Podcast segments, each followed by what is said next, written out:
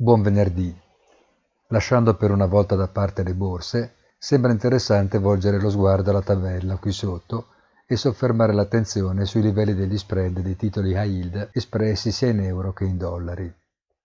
Mentre Christine Lagarde richiama l'attenzione sul fatto che in un futuro non si capisce quanto lontano o prossimo le banche dovranno prendere delle perdite a causa di fallimenti e difficoltà che in qualsiasi caso si verificheranno nel mondo reale, gli spread dei titoli più rischiosi si è più che dimezzato dai massimi raggiunti sostanzialmente a fine marzo scorso. Sembra una contraddizione, ma forse non più di una delle tante a cui ci stiamo abituando in questi ultimi anni. Si comincia a parlare di cancellazione dei debiti sovrani contratti per far fronte all'emergenza della pandemia, ma chi pagherà il conto resta un'incognita, o forse no. Niente di strano se letto nel contesto d'insieme. Buon fine settimana e come sempre nel pomeriggio appuntamento con il punto della settimana sul nostro sito easy-finance.it.